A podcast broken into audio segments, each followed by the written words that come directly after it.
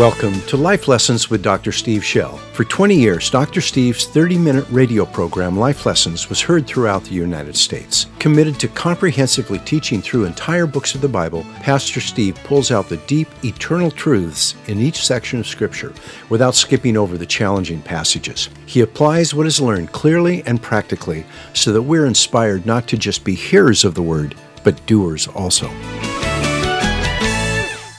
If you take out your Bibles, we're going to the book of Acts, chapter 12. How do you react when a crisis, something bad happens? You get bad news. How do you react? Do you tend to withdraw, go into kind of a, a, a, a sad, uh, inward lo- aloneness kind of thing? You, you pull away and you think? That would be the way that my nature is. Or do you pray? Do you know how to pray? Because so much of our praying is just moaning out loud, worrying in front of God. Oh God! You know, that's not prayer. That's you know, it's lamenting maybe, but it isn't prayer. What, what do you what, what do you do when you hear bad news? Today we're going to watch our, our forefathers and mothers react to some terrible news react to, to, to really a very, a very bad situation. And we're going to see them pull together and pray together. And we're going to see them in what is actually a very low level of faith. I love it. This is very encouraging. Their faith is low, and we'll see it. And they and through their prayers, an incredible miracle takes place very little faith, coming together, but learning to persevere, learning to press in, learning to really focus in their prayers. And they release an incredible miracle.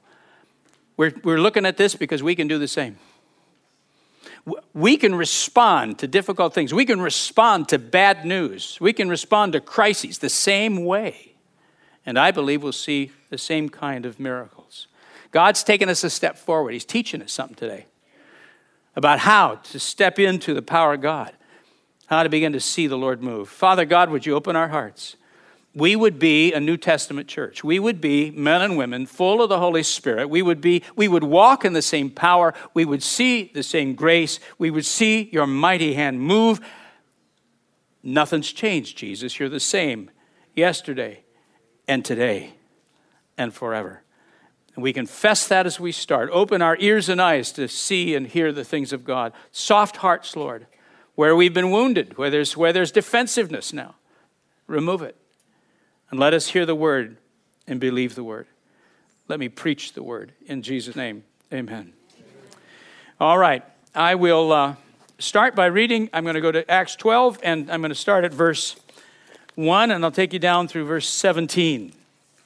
Now, at that time, Herod the king laid hands on some who belonged to the church in order to mistreat them. That's a pretty soft translation, to harm them, is what he says. And he had James, the brother of John, put to death with a sword. And when he saw that it pleased the Jews, we're talking there about the religious leaders, he proceeded to arrest Peter also. Now it was during the days of unleavened bread. When he had seized him, he put him in prison, delivering him to four squads of soldiers to guard him, intending after Passover to bring him out before the people. So Peter was kept in the prison, but prayer was made for him. Pardon me, prayer for him was being fervently, I'll tell you later what that what it, the actual terms he uses, made fervently by the church to God.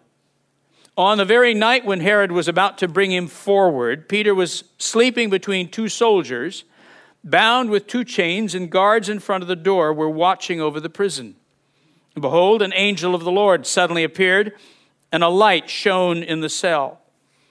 And he struck Peter's side and woke him up, saying, Get up quickly. And his chains fell off his hands. And the angel said to him, Gird yourself and put on your sandals. And he did so. And he said to him, Wrap your cloak around you and follow me. And he went out and continued to follow, and he did not know that what was being done by the angel was real, but thought he was seeing a vision. In case you wonder what a vision looked like to Peter, he can't tell it from reality. Isn't that interesting? And when they had passed the first and second guard, they came to the iron gate that leads into the city, which opened for them by itself. The Greek word is automate. Do you recognize it? Yeah, automatic. That kind of thing. Open for them by, by, it, by itself. And they went out and went along one street. They actually went down one street. So they went a block. And immediately the angel departed from him. And when a- Peter came to himself, he said, Now I know for sure that the Lord has sent forth his angel and rescued me from the hand of Herod and from all that the Jewish people were expecting. And when he realized this, he went to the house of Mary, the mother of John, who was also called Mark, where many were gathered together and were praying. And he knocked at the door of the gate, and a servant girl named Rhoda came to answer. Now, this gate isn't just a little garden gate. In that kind of culture, you've got a, a, a kind of an outer, portico, a, a courtyard, and then you have a full door. You go to a lot of, you go to Near East or Europe and all, you'll still see this kind of thing, where you come up to an outer door, and then there's a little garden, and then you go to the house. So this, he's coming out, and so he's knocking on that door. Rhoda came, and when she recognized Peter's voice because of her joy, she did not open the gate, but ran in and announced that Peter was standing in front of the gate. Isn't that a funny? So Peter's out there, and this is a dangerous moment. I mean, he's he's you know he's loose, and he's out there going, Rhoda, Rhoda, let me in. Rhoda, no, don't leave, Rhoda. She goes running into the, the main hall, and uh, he, they said, so now listen, they're all praying for what? For I mean, for his release, you'd think, you know, they're, they're praying for him. They've got this prayer meeting.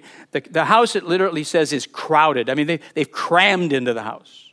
So they're all in there praying. She comes, he says, Peter's at the gate. Well, you know what they're going to say. Hallelujah. Of course he is. Yeah. God answered our prayers. Come on. You know? Eh, they're just going to, so let's hear that. They said, You are out of your mind. you, you know what the word is Greek? Maniac. Yeah. Yeah. So, but they kept, she kept insisting that it was so. And they, so they said, it's his angel. Well, what, people do all kinds of things. What they mean is his disembodied spirit. Peter's dead already, and he, Peter in the spirit is showing up to say goodbye. You know, so notice the, notice the powerful faith. I mean, does this encourage you? It does me. I love it when little people a little faith, because then I figure I can do it too. Peter continued knocking, you better believe he did. And when they had opened the door, they saw him and were amazed. But motioning to them with his hands to be silent, the Greek tells you what that is. He did this, this gesture. Shh, shh. Down, everybody, quiet. So you've got this roar going on. Uh, motioning them to be silent, uh, he described to them how the Lord had led him out of prison. And he said, Report these things to James and the brethren and he left and went to another place. Let me retell this just a bit. During the time that Barnabas and Saul were in Jerusalem, so they're, they're still there. I mean, they've come down, you recall, with Titus, and we've, gone, we've described all of that a couple weeks ago. During the time Barnabas and Saul were in Jerusalem, the church in that city experienced a violent persecution. Herod Agrippa I, Herod the Great great's grandson, seized some to harm them, and in the process executed the apostle James with a sword, which most likely meant he had him he had been beheaded. Now that's a very disgraceful thing for a Jew.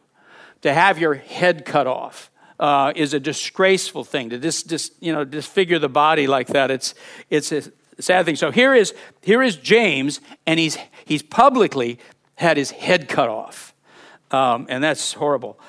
Herod Agrippa reigned from about AD 37 through 44. I think it's through 46, never mind. And held on to power by being both fiercely loyal to Rome and by conducting himself as a devout Pharisaic Jew.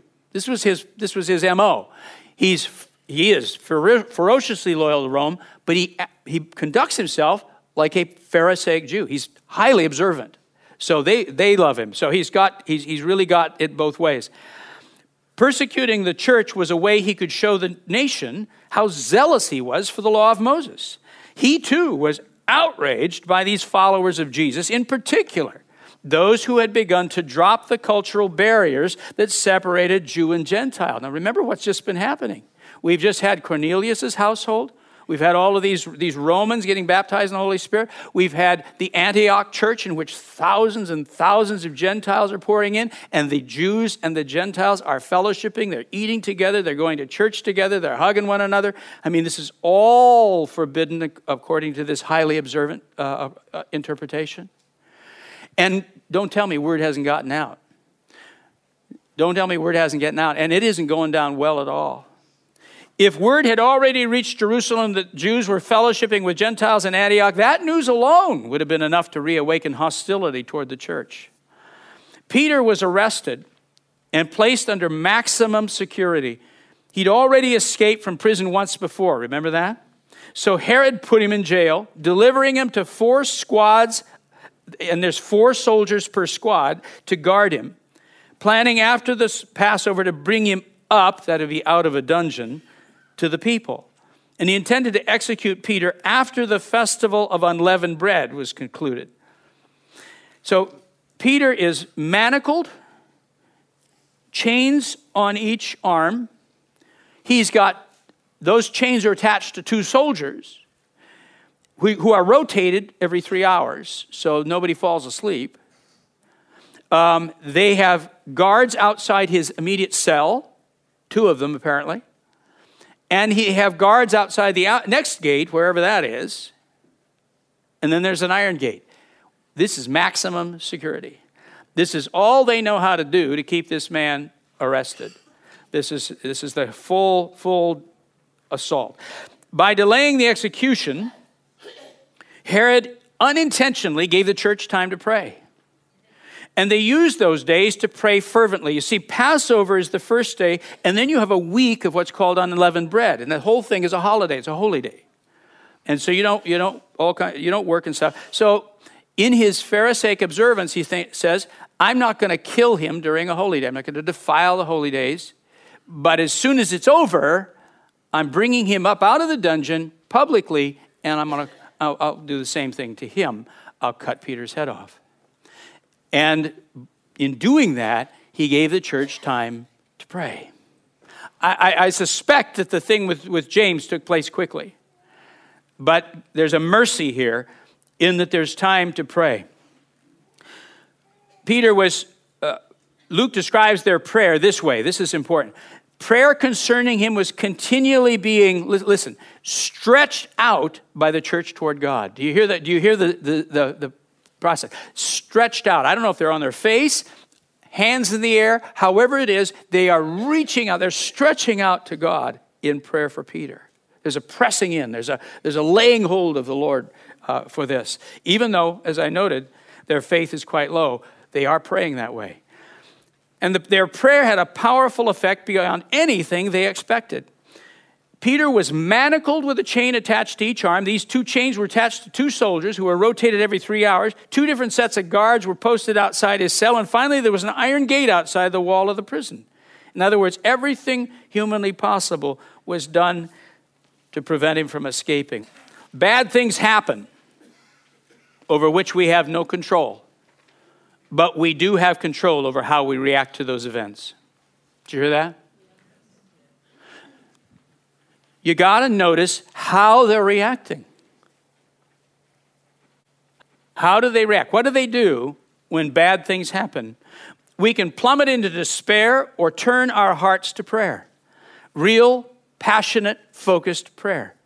There's a disarming realism in this passage. Luke allows us to watch our forefathers and mothers face a tragic, confusing situation, yet, in spite of their pain, they gathered to pray. They didn't pull away from each other to lament, though, of course, private prayer was a foundational part of every one of their lives. They responded to the horrible news that their dynamic leader had been shamefully beheaded by crowding into a house and then together stretching out toward God in prayer. They gathered, they focused, and they persevered. Say those three statements. They gathered, they focused, and they persevered. Do it again. They gathered, they focused, and they persevered. And because they responded this way, they averted another tragedy and released a miracle that restored everyone's confidence in God. Peter, Andrew, James, and John, those are the three inner circle. And, and remember, remember James?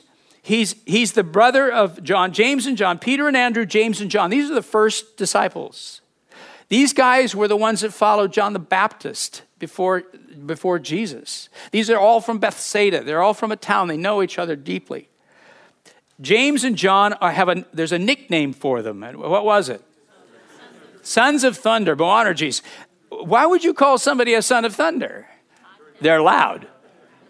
Yeah, they're loud. They are they're outgoing, they're aggressive, they're loud. These these sons of thunder, these Boanerges, these these these these two. And so who do you think kind of leading the church there in, in, in Jerusalem? I think Peter and John are gone a lot. Those two traveled a lot together. James is the leader. And he's loud and he's aggressive and he's leading the church. So that's who that's who Herod Agrippa takes down takes him and he, he's going to kill the leadership of this church. He's going to, he's going to cut the head off. He's going to stop this thing once and for all. And when he sees a good reaction, he's got Peter next. Who'd be third? John, if he could get him. He's going to kill the top leaders of the church. He's going right through them. How do they react? James is dead. They're shocked at that. I mean, this is a guy who's probably doing miracles left and right. He's, he's casting out devils, healing the sick. The guy is, I mean, he's, he's, he's one of those. He's a full on, spirit led, empowered apostle. And yet they got him. That's got to shock you, doesn't it? God, why wouldn't you protect him? All the questions that want to come right now. How, if, well, if, if James isn't safe, who is? I mean, this, this is a shaking event. And then, they, then he gets Peter and locks him up like this the prayer meter. There is no area of our lives that registers our level of faith more clearly than prayer. When discouragement strikes, the first thing affected is our prayer life. Prayer tends to decline because faith has been eroded by doubt or anger.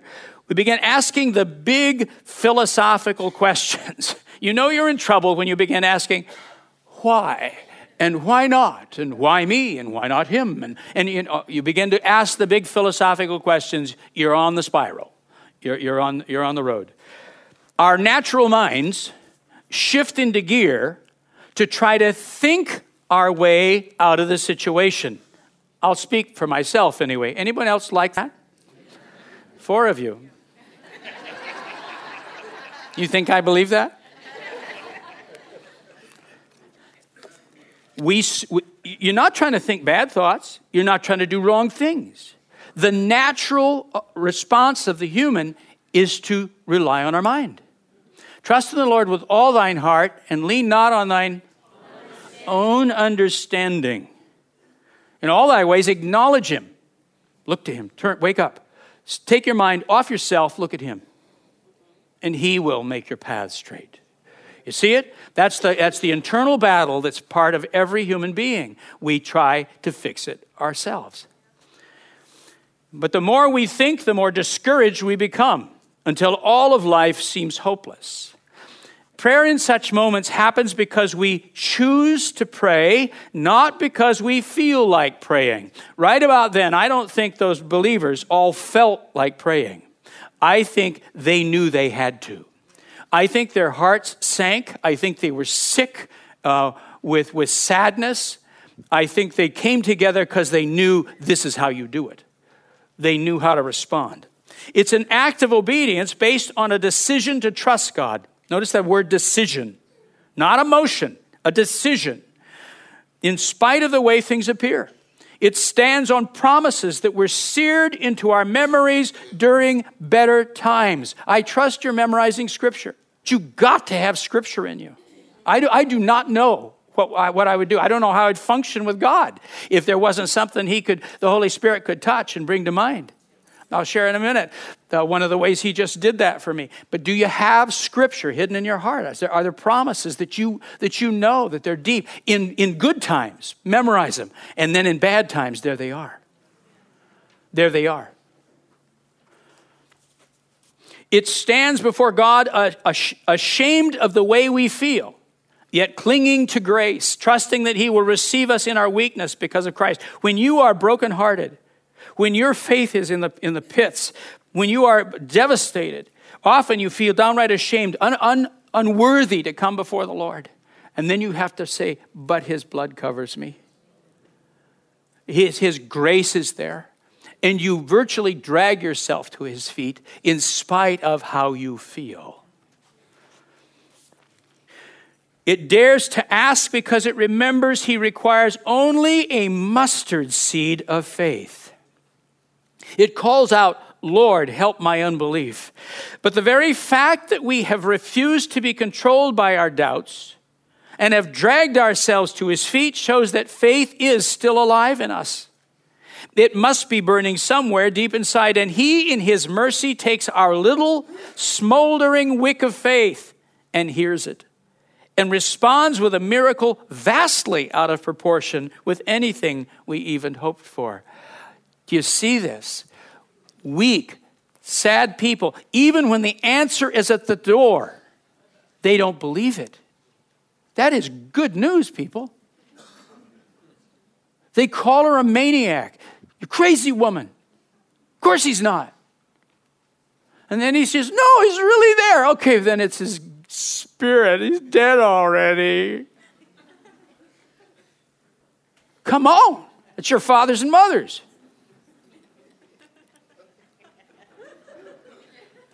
And they sprung him with that kind of faith because they knew how to pray. And we can do the same. Persecution had returned to Jerusalem. The popularity of the church had declined, and the acting king, the grandson of Herod the Great, a man who pretended to be a highly observant Jew, had just executed one of their most outspoken and prominent leaders. And now he had another under arrest with the intention of killing him as soon as the holidays were over. From a human perspective, the Jerusalem church was being devastated. And who can question that doubt and fear must have tried to overwhelm those believers? But in that dark hour, God provided a faint glimpse of mercy. Peter wouldn't be executed immediately. So they were given a few days to pray, and pray they did. Instead of plunging into despair over the question of why God had allowed this to happen, they turned their energies to prayer. And Luke's description of this event provides such detail that we're allowed to see the weakness of their faith as well as the greatness of their victory. Don't you love the candor of the Bible? Anybody who says it's just a bunch of religious, you know, talk where they're just inventing these things, there's lots of documents where people have religions and they invent stuff, and it doesn't read like the Bible at all. The Bible shows you the glaring weaknesses as, and, the, and, the, and the mercy of God constantly. Does anyone know the weaknesses of King David? But yet, David is one of the greatest heroes in all of Israel. You would never have that in another religion. You would never know the weak side of David.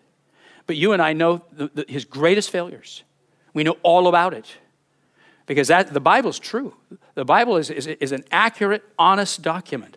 And so here we're looking at them in their weakness, and yet we're seeing the, the greatness of what God is doing. And it's their weakness that gives us hope. If God heard their prayers, when their hearts were so heavy and their expectations so low, then He'll hear ours as well.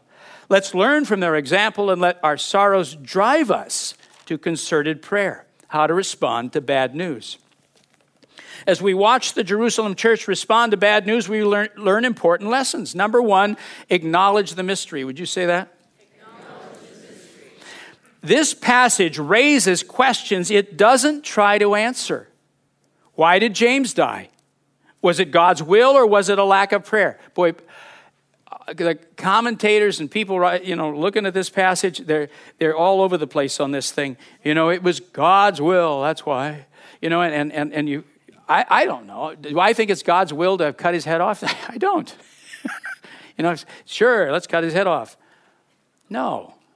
Well, then why did it happen if it wasn't God's will? Because stuff that isn't God's will happens all the time, doesn't it? Look at the world around you. What kind of God do you think you serve? So stuff happens. Stuff happens. That's my, that's my answer. But it doesn't try to answer it. It certainly seems to indicate that the church's prayer was instrumental in Peter's rescue. Man, the Luke, Luke wouldn't write it this way. He wouldn't talk about them gathered. And he says he was, he, was, uh, he was under arrest, but the church stretched out to God in prayer. You don't talk like that if he doesn't think the prayer did this. Luke clearly believes that the prayer is instrumental in what just happened. That's why he said all of that stuff. It makes no, but it, it certainly seems to indicate that the church's prayer was instrumental in Peter's rescue, but it makes no promise that we can pray our way out of all persecution. After all, Peter later died a violent death in Rome. On that occasion, he was not delivered. In order to choose to pray, we have to humbly acknowledge that there are spiritual mysteries at work which we may not understand until we get to heaven. Did you hear this? But if we're going to move forward, we're going to have to stop demanding answers. We must deliberately take our eyes off the failures. Some of you may say, I've got integrity. I'm not going to be a fool. I, you know, I'm not going to take my head off and set it apart to be a Christian. I have to understand these things. And some of you are stuck because until you figure out why that person died or why this situation happened or how God could have allowed this, you're not going to move forward. I'm going to tell you something, you're done. You're done. If you think that you're going to finally have God's going to come and explain it all to you, and then you'll move on. You're, you're, you're, you're got another thing coming. Doesn't work like that. It does not work like that. There is a fundamental humility in us. It says, I do not understand this. I don't like this. But I trust God. And it feels foolish. I want to show you David doing that. Go to Psalm 131. I, I just love this psalm. David is describing himself in a situation where he doesn't understand what's going on. And, I, and, he, and he could not say it more beautifully than he does. Psalm 131, I'll give you just enough time to turn there because I want you to see it. O Lord, my heart is not proud, nor my eyes haughty nor do I involve myself in great matters in, or in things too difficult for me. Surely, I've composed and quieted my soul like a weaned child rests against his mother. My soul is like a weaned child within me. O Israel, hope in the Lord from this time forth and forever. You know what he's just said? He says, There's stuff I just don't understand. And he says, I do not have to understand everything. I do not choose to be the great theological mind that comprehends all of why these things are happening. There are things I just don't understand. And he says, But I choose this. I choose to cling to you like a weaned child clings to his mother. Now, now think how a weaned child is. You know, what, when the child is weaned from the breast, that, that is a traumatic moment. The, the child goes through all kinds of screaming, I mean, you know, and, and all kinds of crying. Don't you love those cries where there's nothing comes out, you know? You know the, the baby wants to be fed, and the, so there's this and you're going, breathe, breathe, come on, come on, come on, come on, breathe. Ah! And out it comes. You know. So you've gone through, the child has thrown a tantrum. The child, that kind of, a weaned child is an angry child. It's those angry tears.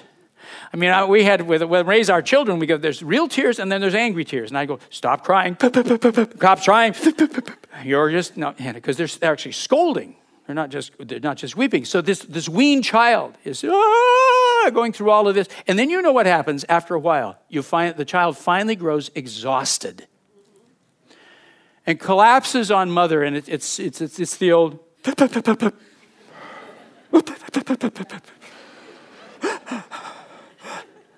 the child is giving in, right? The child is surrendering. The will is being broken. The, make, Dobson, I, he just taught us how to raise children as much. Years ago, he wrote a book called, uh, what is it? Dare to Discipline. And he said there's a huge difference between the child's spirit and will. The spirit is their self, their, their self-esteem. He said that's very fragile. He said their will is like steel. You can only modify the will, you can't, you can't break it.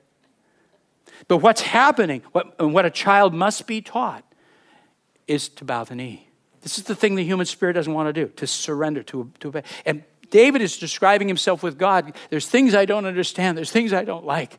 I've chosen not to, not to be the great sage who understands all these things.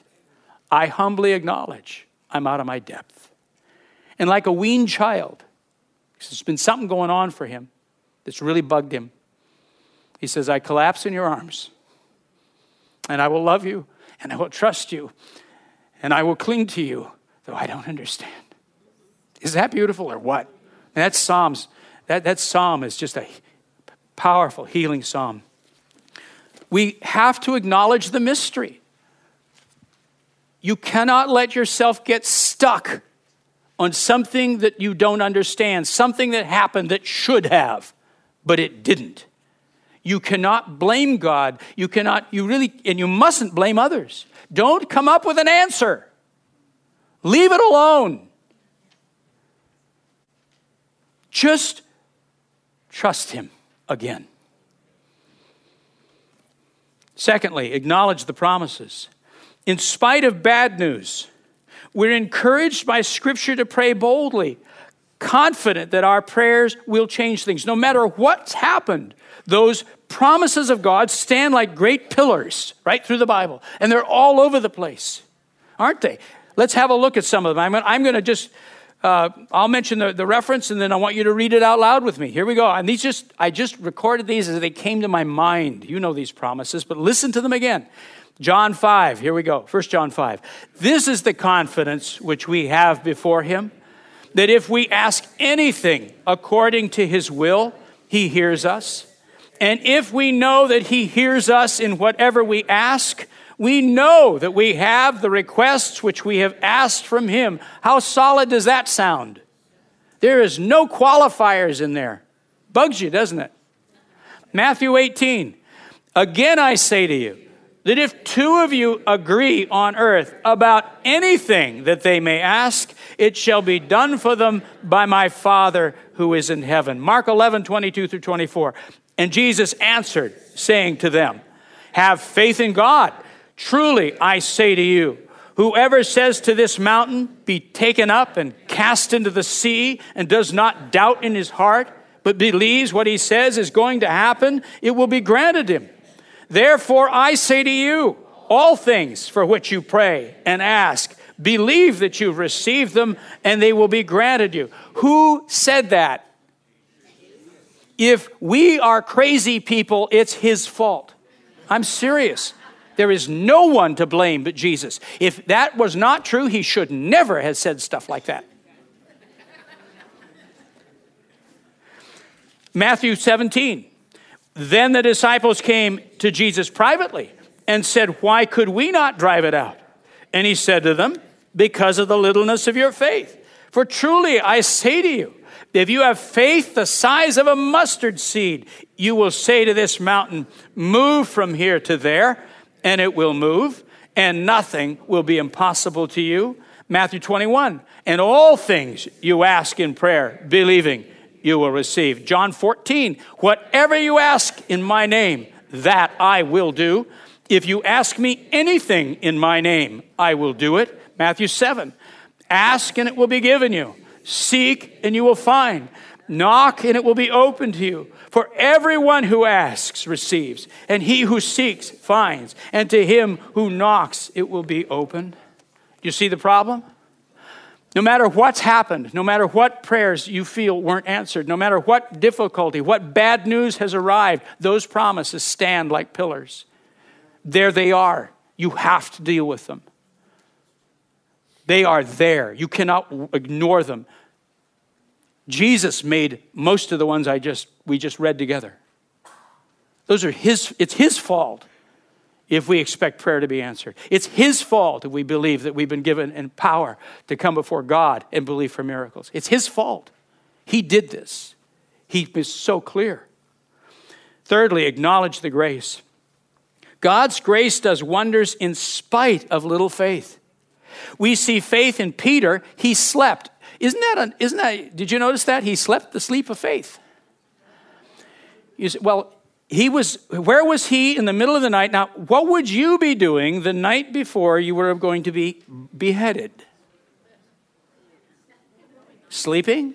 Well, you say, well, all right, all right. Yeah, but he probably fell asleep exhausted from, from, his, from, from fear and worry. Not so. It goes on, it describes, do you notice it said, put your belt on?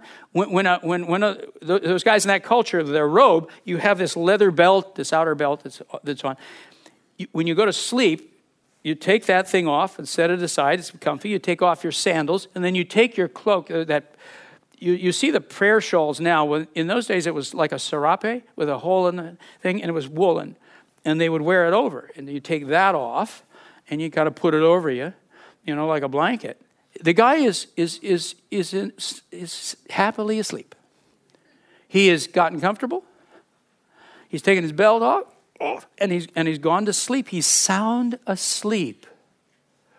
Who does this remind you of? Sleeping through a storm. Ah, Jesus in the back of the boat, right? There's Jesus in the middle of this crisis, sound asleep. And who was it who woke him up? Peter. And and, and Peter wakes him up and goes, Master, don't you care about us? Remember all of that? And Jesus was real pleased and uh, calmed the storm. Well, he, the man's learned his lesson. He is not afraid. I mean, there's just no way around it. This man is, if he's going to die, he's not a bit afraid of it. He's just not. He's sound asleep. And it says that the angel comes to him. It's really fun, cute. Uh, they, it sounds like he struck him a blow, is the way that they translate, like he kicked him or something. Not so. The word is a repeated motion. So the angel reached over and he's, he's, he's, he's gone. And, and he patted him. It's like, Peter, come on. No, Peter, Peter, Peter no, no, no. Pete, come back to me. Peter, wake up. Come on, come on. I'm here. wake up. And then he has to say, now put on your coat. Put your, put your belt on. Sandals. Follow me. No, no, this way. He's gone. This is not a nervous man. This is not a nervous man. Uh, he, he, is, he is sound asleep. So we see faith in Peter but, the, but very little faith in the gathered prayer group, beyond the fact that they showed up to pray. Yet God called it enough to do a great miracle. See that? Fourthly, acknowledge the process. They faced bad news together. It takes time to quiet down and listen.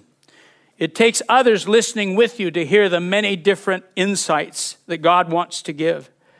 Prayer does not seem to have much effect until the Spirit begins to lead us.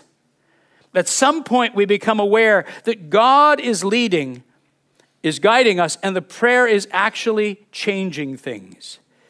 As they did, we must also take time to gather, focus, and persevere, to stretch ourselves out toward God. Wednesday night, I, I had had a long day Wednesday and uh, going through some all kinds of stuff. And, and I was just finishing a meeting in, in M2, and I couldn't go to the prayer meeting, which I normally go to. I couldn't go to the prayer meeting because it had this other meeting. And, and uh, as we were leaving, the intercessory part of the prayer meeting came into M2. And uh, I hadn't had dinner. I had, I had, I mean, it, it had been a, a, a, an incredibly full day. And I had every excuse in the world to go home and uh, try to get some rest. I still had some work to do. And I stood there and I, I watched and I, I just thought, no, I need to be here. I, I need to be, I need to pray. So I just turned around and just sat down and, and just joined the prayer meeting. And it, it's so interesting to watch a, a good prayer meeting it'll start out, and we will start out on a particular focus, and, and we're all praying dutifully, and we're doing a good job.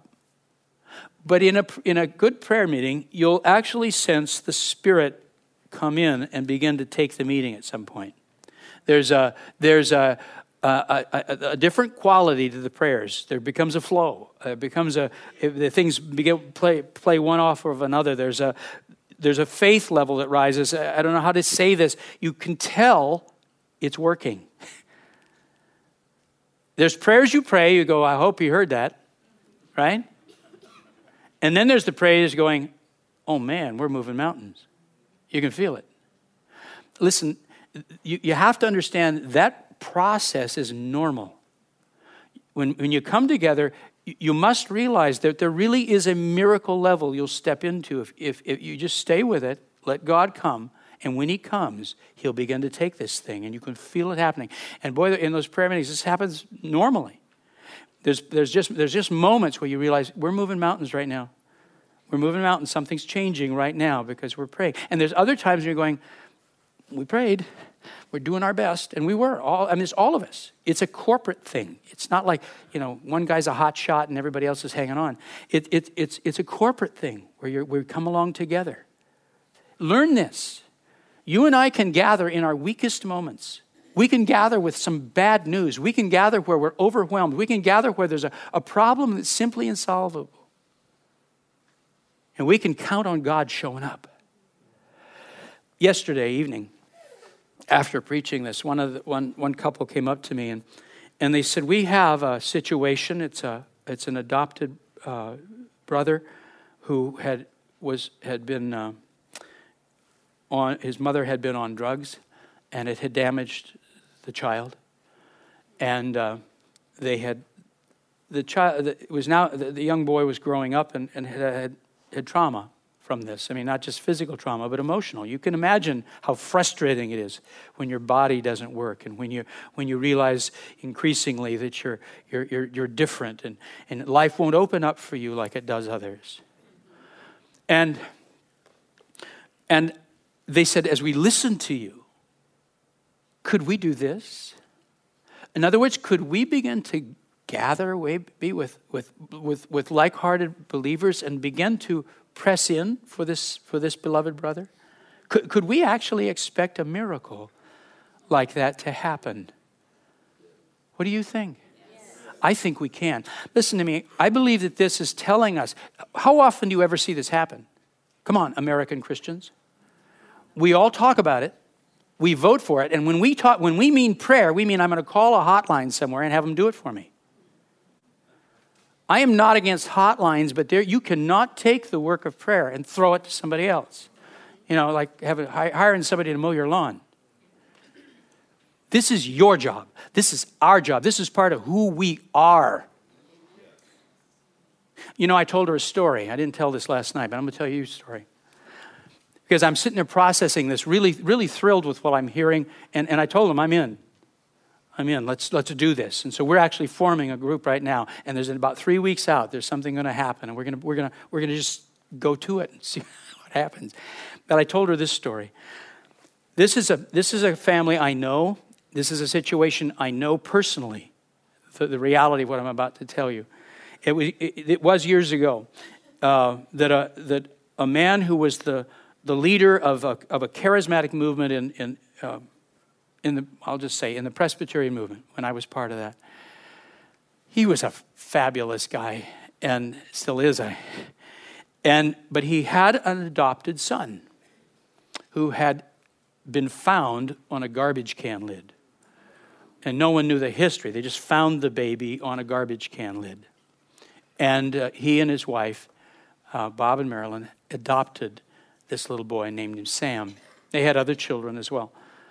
Well, Sam had tremendously difficult epilepsy. And as he grew older, it got worse, not better. Bob, being a prominent uh, uh, Christian leader, knew all of the big shots, all of the faith healers personally.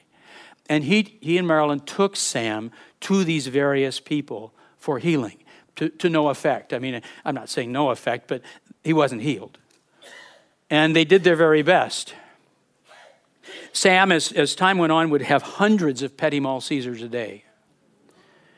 Um, and as he got as it went on, he began to have numerous grand mals as well. Bit his tongue off three times. I mean, the whole thing. Now, listen. In between this, there's a little boy there who, who knows what's going on. He's about the time of this healing is about 12, 11 or 12. He knows what's going on. He knows what's happening to him. He sees his friends. He's a bright boy. And then this monster attacks him like this. And what, what, what does it produce? Anger. Anger and frustration. He's falling far and farther behind, has to be out of school. All of this going on inside of him. We've gone to the best faith healers we know, nothing. And, and Bob said, he said, then this couple who were, who were Sam's Sunday school teachers came to Marilyn and me and they said, Can, Would you mind if we picked up Sam once a week and just spent some time in the afternoon with him? We said, Well, no, we'd be happy to have that. He said, We just feel called to pray. We've been praying for him. And uh, we like to just pick him up and spend some time with him. And so they began to do this. Just regularly would pick Sam up once a week and take him to the zoo, I'd go places, you know, and just, but they've been praying the whole time. And over the course of this thing, they, would, they, they began to come to Bob and Marilyn, and they said, first thing, if I recall, was, you know, we've just been praying, and we feel like the Lord's saying Sam should drink more water. Okay? So they had Sam drink more water. As continues on, and they come in another time, they say, This may sound strange, but we feel like Sam should eat more fish. Now, you and I know now that fish really does have stuff in it, but nobody knew that then. Fish was just icky, you know. Kidding. I like fish, okay? But fish was fish. So I start feeding, okay, feeding Sam fish. And, and then came, then came the, the thing, the real revelation. They, they came and they said, the Lord shows us that Sam's mother tried to abort him. And the, we believe that we should, would like to pray for the healing of, the, of that little baby from the trauma of what took place in that womb. Could we pray that way? Yes, you may. So they began to pray for little Sam for the healing of the memory of that, of that little tiny child in the mother's womb. It sounds silly until you hear what happened. Sam was almost instantly healed, completely. Now, you got to know that you don't get healed from epilepsy. It is not a disease, it is a condition, and it does not get better in any natural sense. There is no medical. You can medicate it, you can't fix it. Mary and I had lunch with um, Bob a number of years ago uh, now they're, they're, friends. Actually, he did my ordination service, um, and we and you know what the question I'm asking. I said, "How's Sam?" And he says, "Doing great." I said, "I said, does he have you know, man of faith?" I said, "Does he have any signs?" He says, "He says his mother and I once in a while will blink, and we kind of." And he says, but the EEGs, the electroencephalograms, they, they show absolutely nothing. He had gone on and gone back to school and, and caught up three years of, of schooling in one year. Right, boy? Went on to college, is married, and I think he's an engineer or something on that order. Yeah, yeah. Mm-hmm.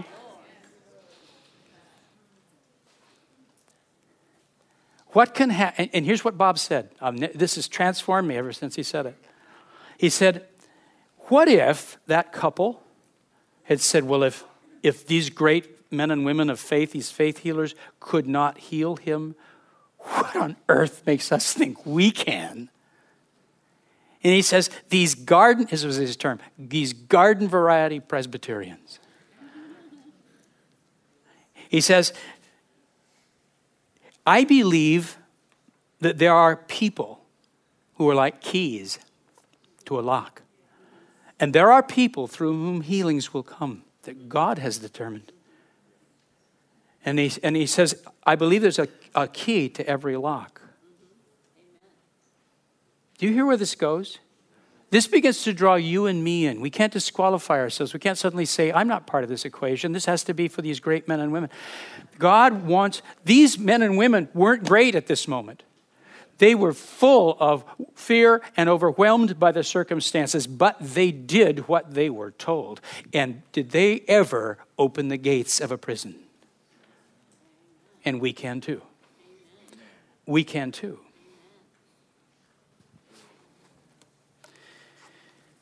All right, let's just close this. Acknowledge the possibilities. What could change with this kind of concerted prayer? What jail cells could be opened and prisoners allowed to walk out? In Peter's jail cell, God showed his absolute power over human and demonic hostility. His deliverance must have been an enormous faith builder for the entire church. After that, who could limit the possibilities? God had proved he can release anyone from anything. This passage challenges us to consider the possibilities of what concerted prayer can do. And it assures us that even believers who judge themselves to have been to have only mustard seed sized faith can move mountains and when they decide to when they decide to earnestly pray. Here are some opportunities to start now. I just want to remind you, we have, a, we have this table project. You can start praying with others now. Join that. You say, I don't know how to join that. There are smart people in the foyer, not here. There are smart people. They'll help you if you have a smartphone or a computer. If you don't, call the church. We and, and our, our receptionist will put your request on the table. All you have to do is call us. We'll put it on for you. But he goes out to hundreds of people instantly, in real time. That is one avenue. Please, please, please be on that. Prayer meeting Wednesday night. Life groups. When, there, when one of the families in, in, your church, in your life group, begins to have a, a, a, a, crisis, what if, what, if, what if we decided to pray like this? Say, all right, for the next two weeks, for the next, for the next month, we are going to intercede and we'll gather and, and have a special time where we're going to stand with you for that situation and believe God to open those jail cells. Do you think he, we, we'll see things happen? I think we will. I think there's a level here. We can learn to do this in a workable way our LTGs, our missions prayer, all of those things are avenues for us to pray. And that example of that, that young couple that came to me last night, could we do this for a beloved brother? Yeah, let's, let's do it. Let's do it. And see that jail cell opened up. Amen. Would you stand with me? Blessed be God. Blessed be God. Holy Spirit, we love you so much. Like weaned children, we fall into your arms. Some of us, Lord, have had a rough ride. We've tried to believe you for all we know, and we've, we've seen things go badly, or at least certainly not all that we had hoped. And so for us, the, the call to trust and believe again, to stand on promises again, can be a painful thing. We choose to cling to you. We choose to believe the word. We choose to humbly set aside and just like David say, These things are too great for me. I am not the one who understands all the mysteries, but I will fall into the arms of my God and trust Him. We bless you, our Lord.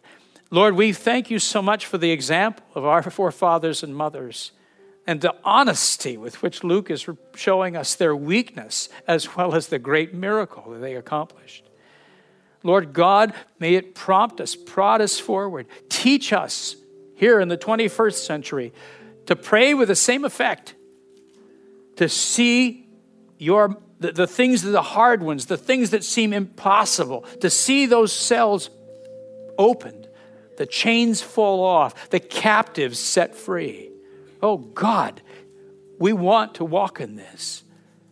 We're not playing games, there's people's lives at stake here. We would be all that you're calling us to be.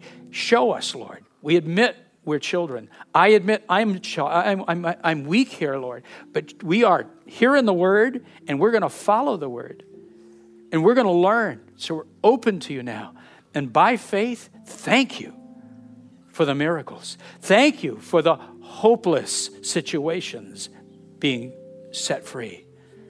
Blessed be the Lord who can do all things. There is nothing impossible with God. There is nothing impossible with God. And you take normal people like us, garden variety people like us, and you open locks. Blessed be the Lord who has given us his word. We receive it now. Now, if you're saying, All right, I'm ready to take a step forward, as God shows me I'm going to take this kind of prayer seriously. I will participate. I will let God show me how He wants me to be used. And I will stand. I will, what will I do? I'll focus. I'll gather. I'll persevere. I will fight the fight of faith and see God do His works as He leads us. If you're, if you're part of that, would you say, Yes, Lord? Yes, Lord. Hear us, Father. In Jesus' powerful name we pray it. Amen. Thanks for listening. If you like this podcast, please click the like button, subscribe, and share it with a friend. For more information, just head to our website, lifelessonspublishing.com. That's lifelessonspublishing.com. There you'll be able to order many of the books Pastor Steve has written.